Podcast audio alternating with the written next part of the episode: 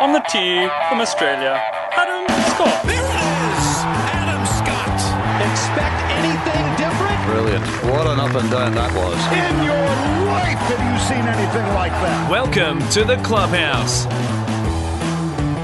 Yeah, good everyone. Welcome to the clubhouse. My name's Julian Bayard. Great to have your company wherever you might be across Australia. Mark Allen is here as well. Marco, well, we predicted last week on the show that you might be heading into the final round of the Vic Open, maybe with a two-shot lead and just in the final group. But as we welcome you to the show, it wasn't to be.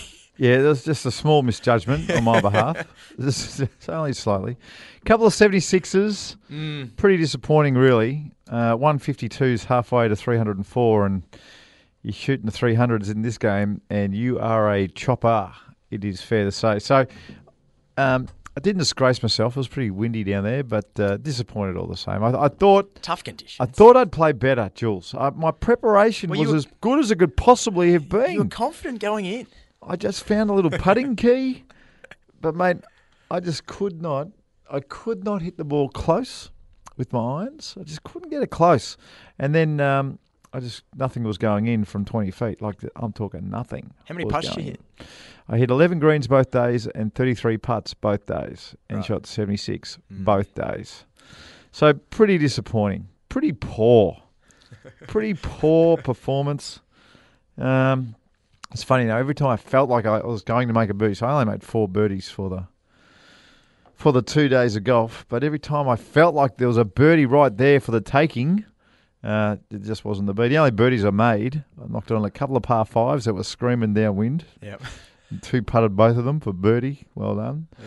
Yep. Um, I hit a pitching wedge to six inches from a fairway bunker and made a birdie, um, and a chip in, a chip in from over the back of a hole.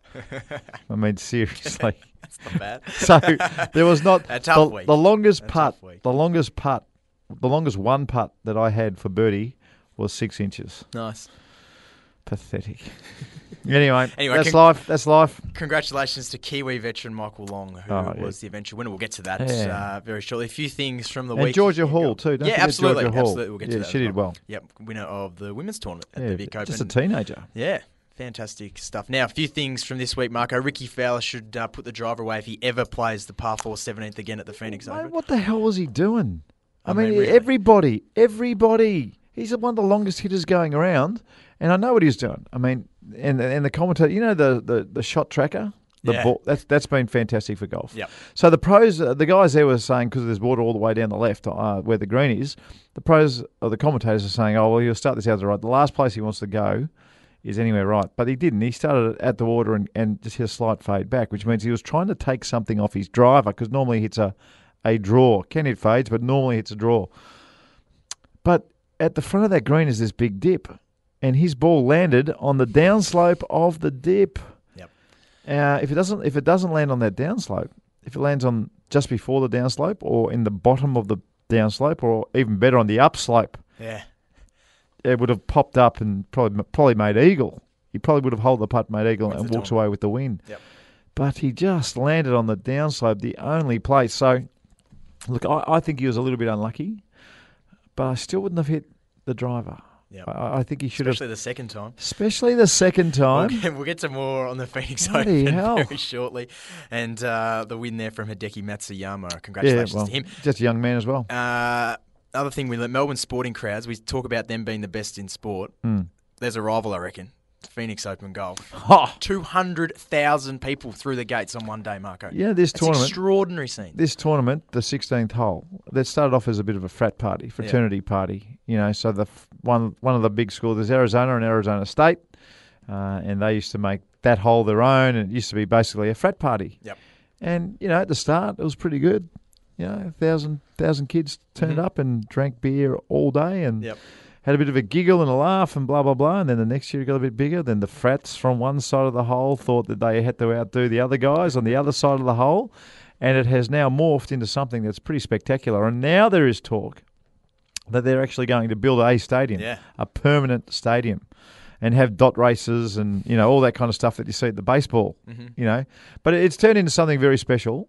Um, I would love, you know, if if they leave the stadium, if they actually build the stadium around 16, it, it would be a destination golf course all of a sudden, a bit like um, you know TPC Sawgrass, the island, the island hole. We're going to see that in May pretty soon. That tournament, um, everyone wants to go and play the island hole. I I reckon now 16, it's it's become exactly that, where people actually want to go and and see and feel what it's like to be in that stadium. Um, and it would be so easy just you know to leave the lights on when people are there, and have the dot races and you know. I'm sure there'd be some people happy to drink beer in the stadium and, and hurl abuse at the locals or you know the visitors playing. So I, reckon it'd be good. I reckon it'd be good. All right, well, uh, let's get well, let's get stuck into the, the Phoenix Open right now, Marco. Yeah. Because it was a fascinating finish to the tournament. Hideki Matsuyama wins a four-hole playoff against Yep. Rickie Fowler. Fowler had a two-shot lead going into the 17th, and then, as we the said, hit it in the water. Matsuyama makes birdie. Fowler makes bogey. Can we say he hit it into water? He actually hit a good shot. He did. So, He hit a good shot and rolled off the back into the water. in case you're wondering what he did, he it's a reachable green with Yep. the driver. He smoked it, um, a little cut. Little cut. He hit, hit, a uh, and it downslope at the front. and he, he sort of picks up his tee. Goes, "Yep, that's nice." That's done. Tournament over. and then it's rolling and rolling and rolling and rolling and goes over the back of the green into the water. Yeah. And he Chipped and up, two putted five. ends up making a bogey. Matsuyama, who was two shot back, two shots back, just comes up short of the green, Three wood to the front of the green. Chip. chips up, birdie. The back even. They go up 18, and Matsuyama has an 18 footer for birdie, drains it. Yeah. All the pressure on Fowler, and he makes a 10 footer for birdie. It How that putt went in. I don't know. It should have. It, It was right. It was right. It It, was right. And then it. just, just somehow came back in. Yep. Big right lip. Yep. Clearly, We've all had that. a big right lip. Then what happened the next time? I think they might have parted. Think, yeah, look, it was a good playoff. Yep. I want to ask you a question. yeah. Next time there is a playoff for this tournament, Well, that was my next point. what is the story? Just go to the 16th. Why didn't we have the stadium? It should just be 16, 16, 16, Oh, mate. 16, 16. I reckon the tournament organisers would be saying, "Oh, they might have left." I'm telling you, I mean, full. it would have been full in two seconds if Yep. anybody left. Yep. And just going back and forth, back and forth Yep. on the stadium hole. Till someone makes birdie. that that hole is the reason 200,000 people go Mm-hmm. through on a Saturday. It's the reason why it breaks records. That hole is the reason that this tournament now is one of the most watched events in the world of golf. Yep. That hole. Yeah. So it's got to feature in the playoff. It has to.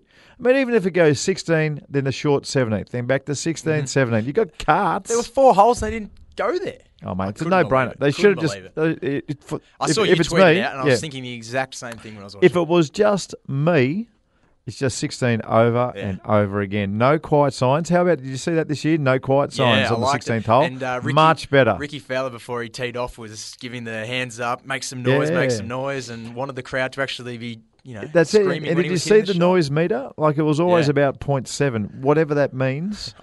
It means that there is, you know, a loud, quite a loud buzz. No one's being told to shut up. Everyone's drinking beer, watching the TV screens, doing whatever they want to do, Mm-hmm. eating chicken wings. I don't know, but there is just consistent noise, and that's no issue. Yep.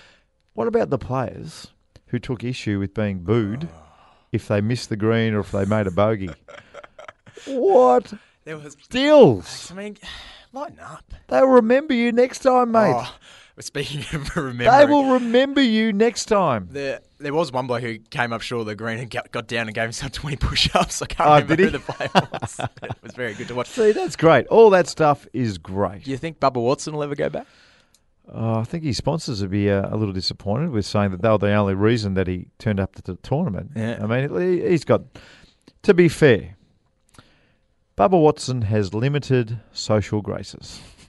To be fair, he's in a world that, you know, the guy has a hover, hovercraft as his golf buggy and uses it. Says a bit. So it's it, we- the guy. He's in. He's living in a world that you know none of us don't really understand. Yeah. He buys a six hundred thousand dollar watch just just for fun. Bought Tiger's house. He lives in Tiger's house. God knows why. you know, That's different. that's a bit unusual. If you're a golfer, I mean, you'd let somebody else, you know, Mm. claim buy Tiger's house. I look, I don't know. He's a strange. He's a strange unit. Yeah. Unusual character. Um, and saying that sort of stuff before a tournament, I mean, what a drop kick. Yeah. A- honest to God, drop kick. And copped it. Yeah, good. Did oh they pay out? I didn't see him on Oh, sixteen. Copped it. Paid out. And then he tried to walk around with some sponsors product and throw them up to the crowd, and they, they sort of went, eh. No, no, no. How about Charlie Hoffman, who is, you know, he wears green all the time, wears the green glove. He's Mister Waste Management, Yep. Mister Waste Management tournament, and uh, he hit one to two feet, the closest of the day, and they went bananas. I mean, all, so you, you can just you can endear yourself to people Yeah. by how's this being nice. Mm-hmm. It's all That's all you got to do is just be nice. And Yep. some pros, they are just so caught up in their own little worlds that they just can't take off their professional face for 135 yards. Yep. That's all. It's all that's required. 135 yards of let's so have fun. Why are they so serious? They didn't play footy growing up. That's what I put it down to, Jules. They just didn't. They were golfers from the start. The individual sports style that we see with tennis players and You played footy probably. Now, if, Yeah. if you said anything stupid when you were playing footy, cop it. you would get a punch in the arm from Yeah. just about everybody in that team. Yeah. And because of that, Jules, you learnt not to say stupid stuff. These guys don't have that. Yeah. If they say something stupid when they're a 14 year old, you know, phenom, phenom, then the stupidness, they actually get applauded for their stupidness. They go, oh, that's a good one, Jules. Hey, do you want to go play now? That's, that's the story. Yeah. That, that, they're just, they're moronic. And there's lots of them. It's an insular game. Um, the only way you get good is spending hours and hours and hours by yourself, which probably doesn't help if you, Looking you know, to increase your social skills a little if you bit. if you if you lack basic social skills, uh, spending a ridiculous amount of time by yourself doesn't help things. And unfortunately, you know, that's the way it goes. But if we didn't have guys like those types, Yep. then you wouldn't have rippers like Ernie Els and you know everybody else, Jason Day and and Jordan Spieth. So, yes, there are a lot of dopey characters walking the fairways of world tours everywhere, but there are also absolute standout human beings, and thankfully they're playing our game, which is good. Well, there was one non-human being playing the game. A non-human. Did you see Eldrick, the robot, get the hole in one? Oh, they the call it 16th? Eldrick. Yeah. I didn't know they called it Eldrick. Yeah. Apparently, apparently they've got these little uh, controls, um, and they basically line it up, line line Eldrick up Yeah. by with their eye, and if the ball's going six foot right, they just turn a little screw. So this is a robot that hits a golf ball for everyone Yeah. out there listening who hasn't seen it. Yep. And on the 16th, they lined him up, hole in one, and Yep. the joint went ballistic. Went ballistic. Was it the first go, or did they Uh, actually? I- I, reckon. No, I reckon they would have fiddled with the screws. They would have fiddled with the Yeah. screws. They'd taken Eldrick to uh, Sawgrass as well. oh, for the Yeah. island hole. Well, because that, that hole now, that hole now is learnt from um, uh, the waste management tournament, and now they are now slowly getting in tune with what is possible. So the 17th at Sawgrass is now turning into a bit of a stadium itself. And again, here's another opportunity. Uh, it's always going to be played at Sawgrass. Don't put in the temporary. Put the permanent in. Yeah. Make it a feature. You know, really do it. Do do yourself a justice because you know to go and play the the island hole is one thing, but if the stadium was there as well and the lights are on and you know you get up on the tee and here's your name going up, you know, Yeah. it would be enormous. It's the fifth attempt, Marco. I've just been Yeah. told. So It's the fifth, attempt. the fifth attempt. Oh, that's good. What a what a fantastic producing we've got here. Magnificent. We like it. Yep. Very Oh, good. very good. Now, Uh, but can you imagine if you you know you're walking from the um the 16th to the 17th in your go at Sawgrass, and there's a little guy there going, "What's your name?" You say Jules, and uh, here's Mark, and what's your score today? And you say, "Oh, I'm two up on three Stableford points or whatever," and your name comes up with your score as you're teeing off. Yeah. I mean, that, all that sort of stuff. Imagine the photos. It'd be enormous. Ah, Enormous if they, they should do it. They should Yep. do it. They've got the money over there. God, six hundred bucks a game. Just build the stadium for goodness sakes. All right, we're going to get to a break. This is the clubhouse. We're going to get stuck into the Vic Open. Uh, Marco's top five tournament golf holes. We mentioned that last week from a spectacle point of view. not, Hmm. His, not the Not the best golf best holes. from a spectacle. You can't turn away holes. Yep, you got to watch them. Got to watch. So the 16th at Phoenix uh, is what brought this out. yep. We mentioned it last week. You've been doing homework throughout It's the a week. We're gonna factor. I won't about tell that. you where it comes in, but it's definitely a factor. All right. And uh, we're going to get the pro shop as well, Marco, where we can compare and talk a little bit of uh, golfing apparel and equipment Yeah, good. and whatnot coming Right, up. good So, stuff, good stuff. plenty more to come right after this. This is the Clubhouse. My name's Julian Bayard. Mark Allen is here. We'll be back right after this. In your life, have you seen anything like that? You're listening to The Clubhouse. Great to have your company across Australia. This is the Clubhouse. Mark Allen is in this chair. My name's Julian Bayard as well. Great to be with you. Marco, Vic Open, you were there. Unfortunately, we've already spoken about that. Just not on the Uh, weekend. just weren't there on the Just Saturday not on and the weekend, yeah. Uh, but congratulations to Kiwi veteran Michael Long, who claimed the uh, men's Vic Open, and to Georgie Hall, who was the win- women's Yeah. tournament winner. Now, Three tournaments now for Michael Long. Yep. He actually turned pro the same day I did. Did he really? Yeah. He, oh, well, basically, I think he'd he'd won a New Zealand Open amateur, and I think he got straight through uh, based on that. And uh, I went through the same day, so we all went through together a long time ago. He's won three tournaments now. I, I was surprised he only won two before that. So he won the 1996 New Zealand Open. That's the tournament where I birdied three in a row, got to the lead and choked like a pig and came seventh. So he went on to win that tournament they reeled that well done. Yeah, yeah, I've, I've, it's just in the back of my mind. And uh, he also won. Uh, which one was it? A Greg Norman Classic, or it was a, it was a very big tournament at Hope Island that he won there as well. And actually, that week he put his putter down behind the ball. No, that might have been Peter Lonard. No, he was he was involved. He put his putter down behind the ball, and he stopped and turned away. And he said, "My ball moved," and called a shot on him. I think it Really? was look that was either him or it was Peter Lonard. It was one of them. I Yep. think it might have been. I think that might have been Michael Long. Okay. So he's won three now, and for him to win this one, especially when the prize money gets up uh, to three hundred thousand total, fifty four thousand, I think he won altogether. Yep. Uh, and what I've been told is that uh, next year it's going to be a million dollars between these events. Really? Yep. So five hundred thousand dollars a piece. Uh, Georgia Hall, also nineteen year old Mm-hmm. from I think she's from Scotland. I think that's right. We should, let's we'll say Europe. Yep. She's from uh, she's from Europe or Great Britain. Um, but as a 19 year old to come all the way down here and win, uh, that's a hard thing to do. And uh, she's beat a pretty good field. I mean, we've got the Australian Ladies Open uh, this week coming up. Uh, so a lot of the girls are going straight from, or not straight, but basically from the Vic Open. They'll get to Adelaide at some stage and play. So it was a pretty good field for the girls as well. So for a teenager to do that, that is excellent. Yep. Really, really good. So I feel a bit for Matty Millar, who was in the playoff, Yeah. Michael Long. It's pretty dramatic playoff, Marco. what about the shot from uh, from Michael Long? Yeah, ridiculous. I mean, Talk you, us through it. you lose your ball. I mean, the, the second shot at the 18th, it's normally the fourth. Okay, so if you can, if you've played 13th Beach before, it's actually the fourth hole, the par four, that comes back to the clubhouse, which is the 18th for the tournament week. By the way, if anyone from 13th Beach is listening, that's the way it should be played all year long. Listen up. It's clearly the best 18th hole that you've got out there. Um, you have the second shot goes over uh, a reed full, uh, a lake full of reeds, um, and Michael Long's hit the biggest snap hook in history right into him. So game over. It's over. Yep. Gets in there and his ball somehow is sitting up from the bottom. Now, if his ball was actually on the deck of uh, this dry uh, lake bed, sometimes it's dry, sometimes it's not. Um, he's stuffed because you just you, you can't fight your club down and through and hit the ball anywhere near with any. But it was sitting up. It was about a foot off the ground. I asked him yesterday. It was three foot off the ground. If I ask him next week, it'll be level with his eyes. You know the It's story. actually hitting up he was actually had to reach up. Ten years from now, he was reaching up. Yeah, Um, jump. But because it was sitting up, he had a chance, and he thought, "Oh well, stuff it, I'll have a go." And he's hit it the ten foot and hold the ten footer, and Matty Millar's missed his birdie putt. So a ridiculous way to finish, but uh, fabulous tournament. Crowds were unbelievable. I believe following the last group in the playoff was about four or five deep. Mm-hmm. I mean, that's enormous. Great. That is enormous. Next year, uh, I think uh, we had a word. It was five bucks to park your car, five dollars entry. I think next year it's going to be ten bucks to park your car, free entry. And again, you're just doing everybody a favour. It it means people talking about the tournament. It, that's how they end the interview. It's free to get in.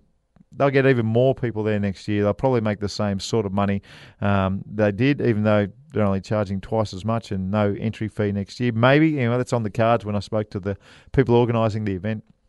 Um, it's going to be one of the most, one of the best attended tournaments this country's got going at the moment, and it's. You know it's down in Geelong. Yep. So uh, credit to Golf Victoria, credit to absolutely everybody, uh, in New South Wales, Queensland, South Australia, Perth. I mean the people running those golf um, states, they need to come and have a look at what's going on down here because it is simply a blueprint for all the regional opens and PGAs uh, moving forward. It, it, it works so well. Absolutely. Congratulations to them and congratulations to uh, everyone who took part, Marco. Yeah, that was great. It was really, really good. Sensational. All right, your top five. We've been talking about it now. Righto. You've got your top five stadium, or not stadium holes, but uh, golf holes. Golf It's, holes uh, you can't look away. Yep. Tournament holes where you've just, if it's on the box, you've got to watch. Got to watch. Righto. Down the bottom at number five. Yep. Lowly number five. The 17th at St Andrews, the road hole. You actually have to hit the ball over a building to start. Over a building and land on a slither or fairway. The further left you go, the harder your second shot is. If you manage to hit the fairway, because there's out of bounds on the right, if you manage to hit the fairway, that's only half the battle because they always put the pin behind the road hole bunker, and then the fun begins. But uh, if you want to be greedy and, and mess with the pin, then you bring in the road that sits right behind the hole. It's a can't you, you can't look away hole. Yeah. It is great. Coming in at number four, Number four. we've been talking about it the last couple of weeks. The 16th Ooh, at TPC Scottsdale. Now, this hole, if there was no stadium and no fraternities, is a real boring hole. there is nothing to it. Yep. There is a tee, there is a green, 135 yards apart. I think there's one bunker. Basically, useless hole. Yep. But because of what the tradition has been built in the last 10, 15 years, and now there is 30,000 people, maybe even more, 50,000 people just around this one hole. The booing, the cheering, the disrespect.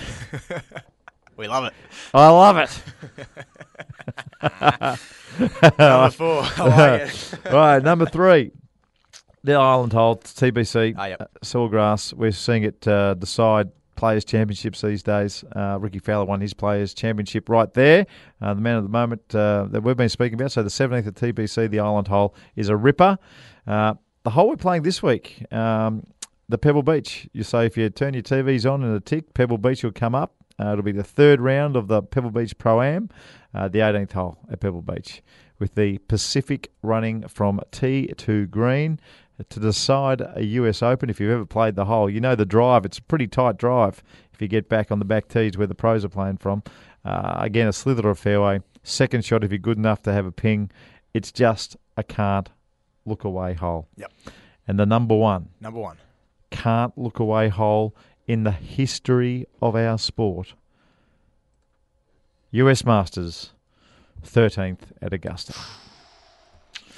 You got, you got Rae's Creek swirling from green to tee. You've got overhanging limbs where pros now have to hit three woods around the corner because the ball's going so far.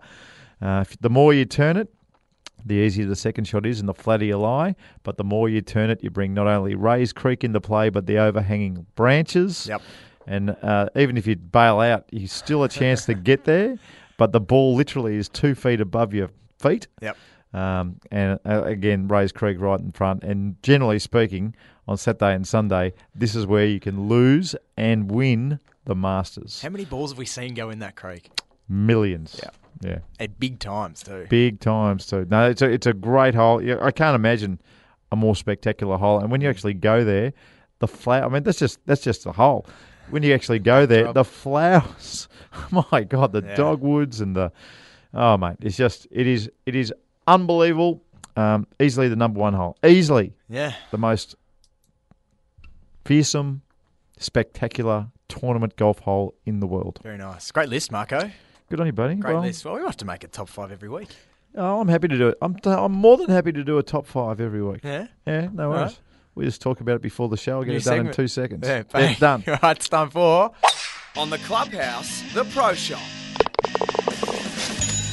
All right, the pro shop is going to be our second regular segment in this show after Marco's top this. five. I don't because, Uh, we're going to have a look at some uh, golfing equipment, apparel, compare, contrast, Yes. different things. Yep. Last week we looked at blades uh, versus the perimeter weighted clubs. Yes, We decided the perimeter weighted clubs was the way to go.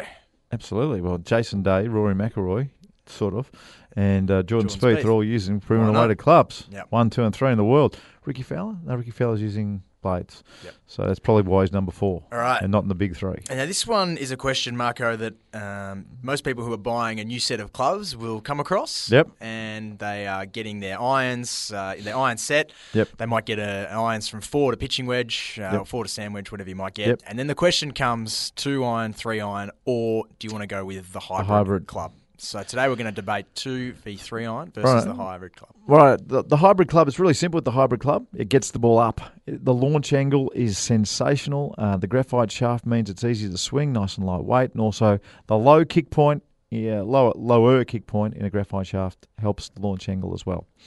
Big sweet spot also. Yep.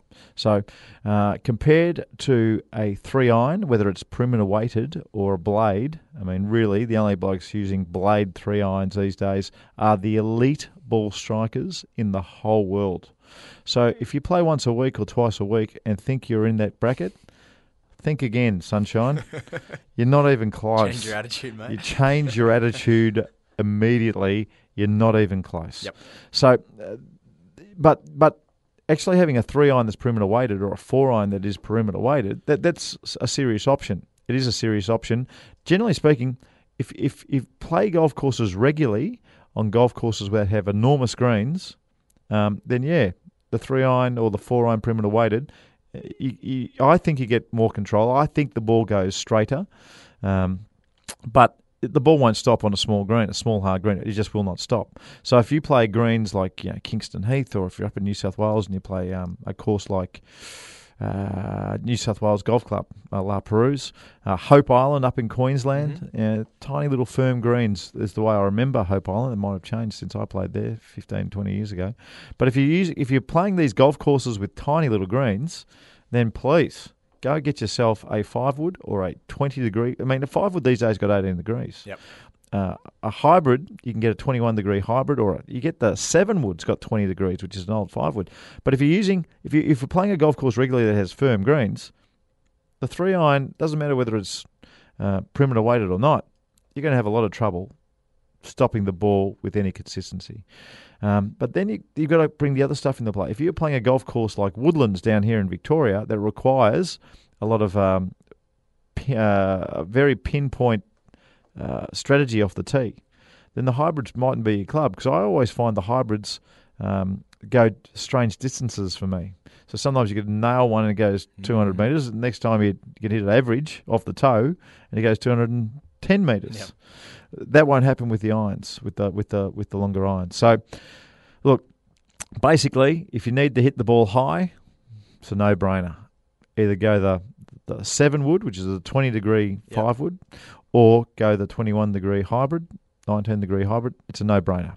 If you just need to get the ball up in the air, if you're having trouble getting the ball up in the air, or if you don't find the sweet spot, get the hybrid. It's a bigger sweet spot. But if you're playing a tight golf course that requires you to hit irons off the tee and pinpoint accuracy, so perfect for the next shot, then maybe the other way yeah, is for you. But there there are arguments for and against, but basically it depends where you're playing most of your golf. There you go.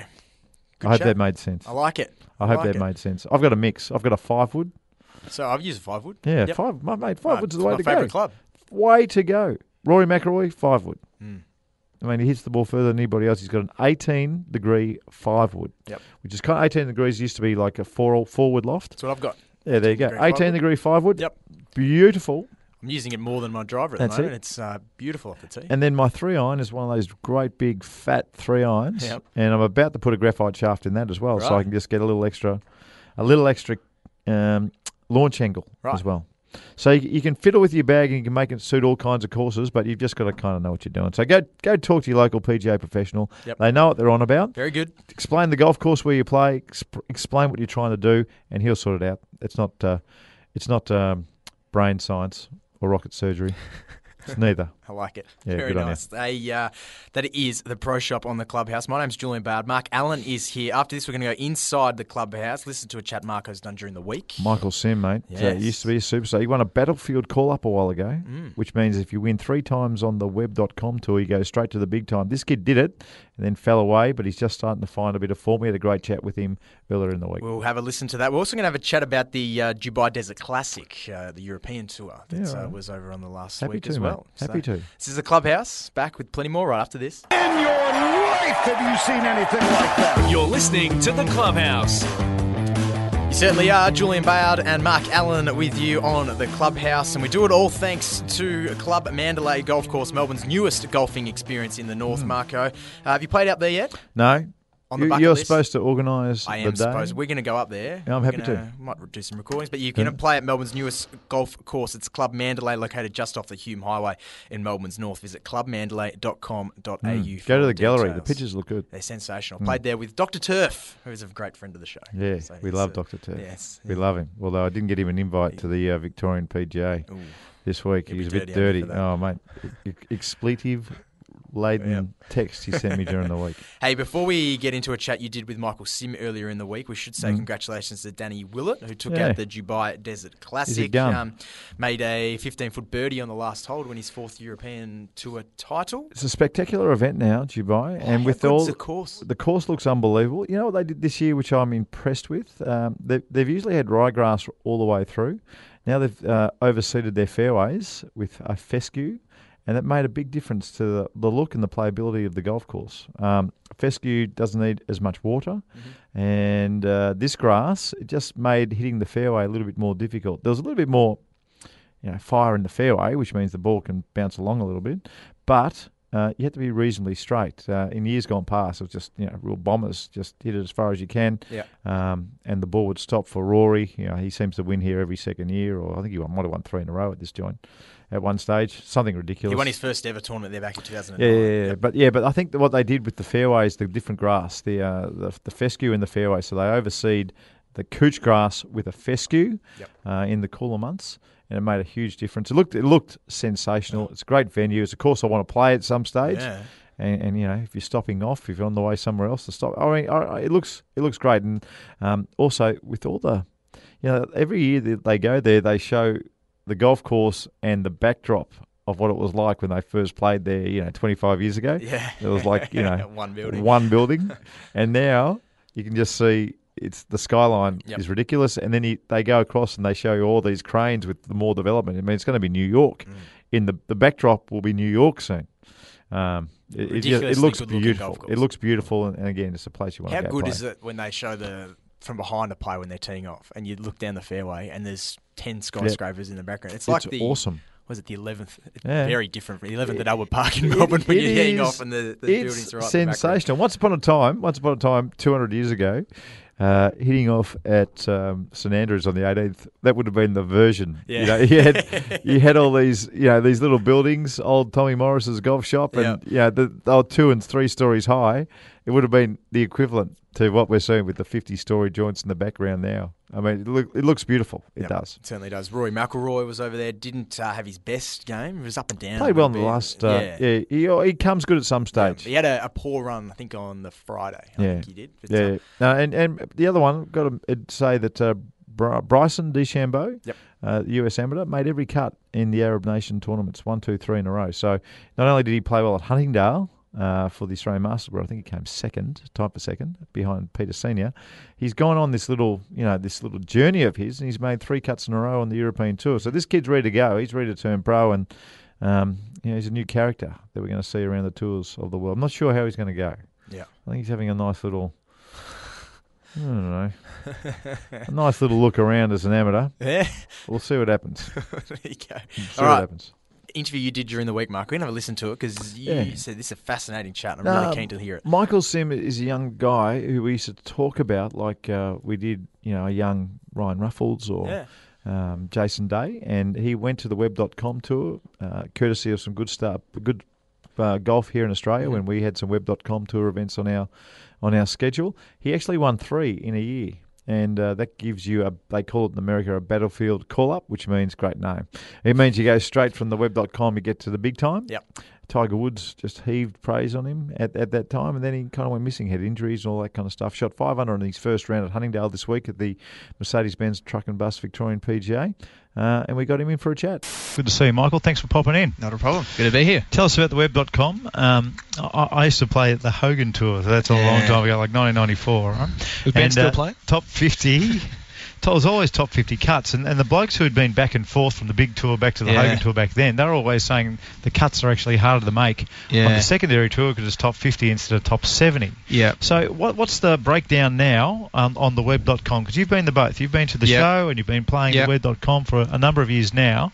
What's it like trying to make a living, trying to grind week after week on that web.com? Yeah, I'd probably have to agree with you on the on the cut situation. I mean, you look at Phoenix last week; it was probably 120 guys for 70, so only at least only 50, 45, 50 guys missing the cut. Where the web.com is 156 players, 144 most weeks for I Top think 50 it's- still, or has it no? I think it's pushed to 60 now. yeah.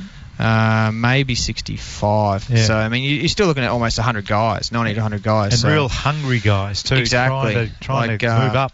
obviously at that tour every dollar every dollar counts really to, to get because everyone's out there to get in the top 25 to, to get back to the PGA Tour so um, What about the difficulty in golf course? Because I mean, again, when I was playing in '94, everyone who'd been up to the big tour was saying this is just a baby course compared to what we play week in, week out on the tour. I mean, again, you, I'd ha- you've played at both. yeah I'd Are have they to little agree. courses? Yeah. yeah I'd have to agree with that I mean if you look at if you look at cuts and, and winning scores on the on the web you're looking you know there's a stretch there for a month that's probably four to seven under just in cuts halfway cuts so and then the winner's always over 20 where the PGA Tour you you rarely see someone shoot 20 these days. It's normally between 10 to 15. So um, I think you have to drive the ball better on the PGA Tour.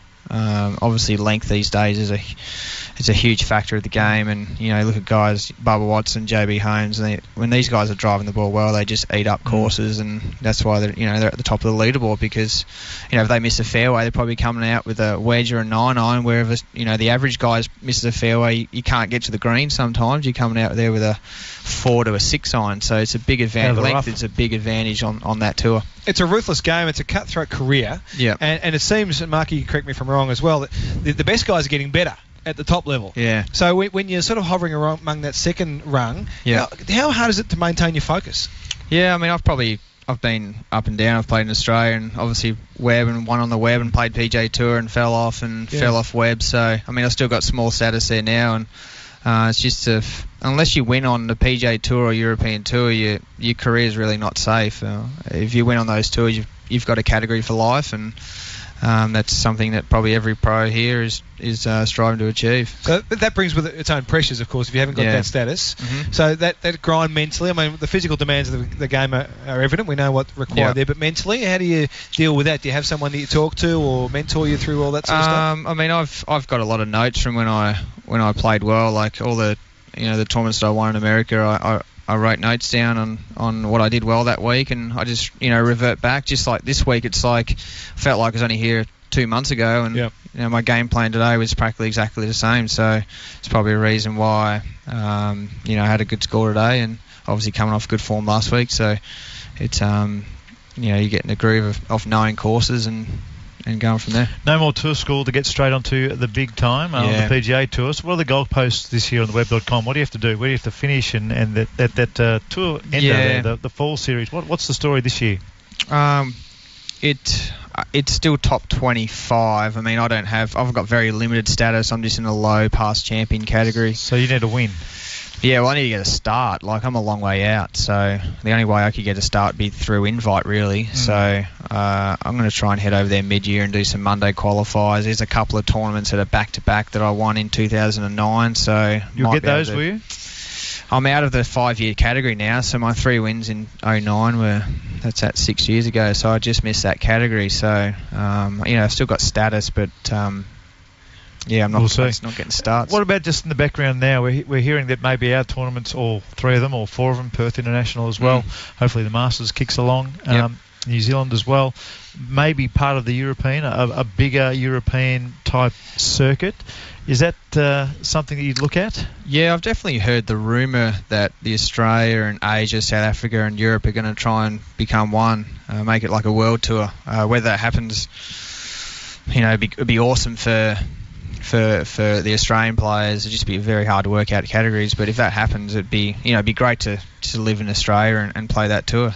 There you go, Marco. Michael Sim, great chat. Yeah, he's a good Good luck to him too. Good fella. We hope he goes well. We'd love to see him uh, representing our country in uh, the big tournaments again. Certainly would. That's inside the clubhouse for Club Mandalay Golf Course. Think Mel- golf in Melbourne. Think Club Mandalay. It's just 20 minutes from Melbourne Airport off the Hume Highway. Easy. Clubmandalay.com.au for all the details. Back next, Marco's masterclass. Free lesson in golf right after this. Marco's Masterclass. Time for a free golf lesson on the clubhouse. My name's Julian Bayard. Going to be hmm. listening intently to Mark Allen, who's in the studio with me here. And what are we looking at today? Well, Jules, I'm going to go against something that I used to preach today. Hmm. Once upon a time, when I was a professional golfer and I was practicing my chipping an hour a day, an hour and a half every day, practice rounds, chip, chip, chip, chip, chip, you get pretty good at chipping. And you don't need bounce, you don't need a bailout at that stage. So most pros, you'll find, have very low bounce you know, on their sand irons and chipping clubs. And that's the way it always was for a long time. Now that I don't, uh, I have found I've gone the other way. I, all of my clubs now, if if I get a if I want a sixty degree sand iron, I actually get a fifty eight and bend it to sixty, and that gives me two extra degrees of bounce. And what it does is it stops you from fluffing your chips. So if you don't have time to practice your chipping as much as maybe you did when you were a kid, like me these days, get rid of the sand irons with no bounce. The the sand irons that you used to use as a kid, they're handy when you're practicing a lot because you know you don't care about fluffing chips. You just don't. You won't fluff a chip because you're playing all the time. Um, and it's, and it's fantastic. You don't need it, and you, you can do more. But if you are a weekend warrior these days, and you're thinking about going and buying yourself some new sand irons, make sure you can get a lot of bounce, an absolute lot of bounce. One, because there's a lot of bounce, you actually have to put your hands forward to get the leading edge down a little bit, mm-hmm. and that helps your chipping anyway, uh, because you want to make contact with the shaft leaning forward. But two, you're not going to dig in behind the ball very often because the sole of the club will acts like a fin, like a you know a surfboard fin, and if it hits the ground, it won't dig in if you've got lots of bounce. If you've got no bounce, then the face digs in behind the ball and you hit the ball two ye- two two inches sometimes. You put the divot on top of the ball at worst case scenario. But if you're chipping with a lot of bounce on your irons, then it's very very hard to duff a chip. So you mightn't be as precise as you once were, but you won't look like a dill. Jules Just hitting it a foot. Or hitting it a foot. We've all done that. Yeah. So once upon a time, yeah, low bounce was um, was the sign that you could play. If you went in and said, no, no, no, I want the lowest bounce possible, it meant you could play a bit. It did. But if you're not chipping all the time, uh, revisit those non bounce sand wedges, get down to your local PGA professional, and go find some sand wedges with plenty of bounce. Right. Even if you have to increase loft, because if you increase loft, you increase bounce. Uh, that way, it's going to be very, very hard to duff your chips. Anyway, so there's a bit of an equipment masterclass. like it. Masterclass. Very yeah. nice. Hey, Marco, been great to have you in this week. No worries, mate. Looking for, forward to next week already. Yeah. And you are doing a cracking job too. I host. appreciate it. It's great fun being doing in here, well. Marco. It's Good um, fun. Opposite to my personal golf game at the moment, which is going When are we going to play? When are we going to play? Uh, whenever you want. I'll Um, bring you down to Kingston Heath very soon. I like it. You get Fridays off? Uh, no. Friday mornings? yeah, I'm sure I'll speak to Hutchie and work something out. Work something out soon, will you? We'll we'll bring week. Hutchie too. See ya.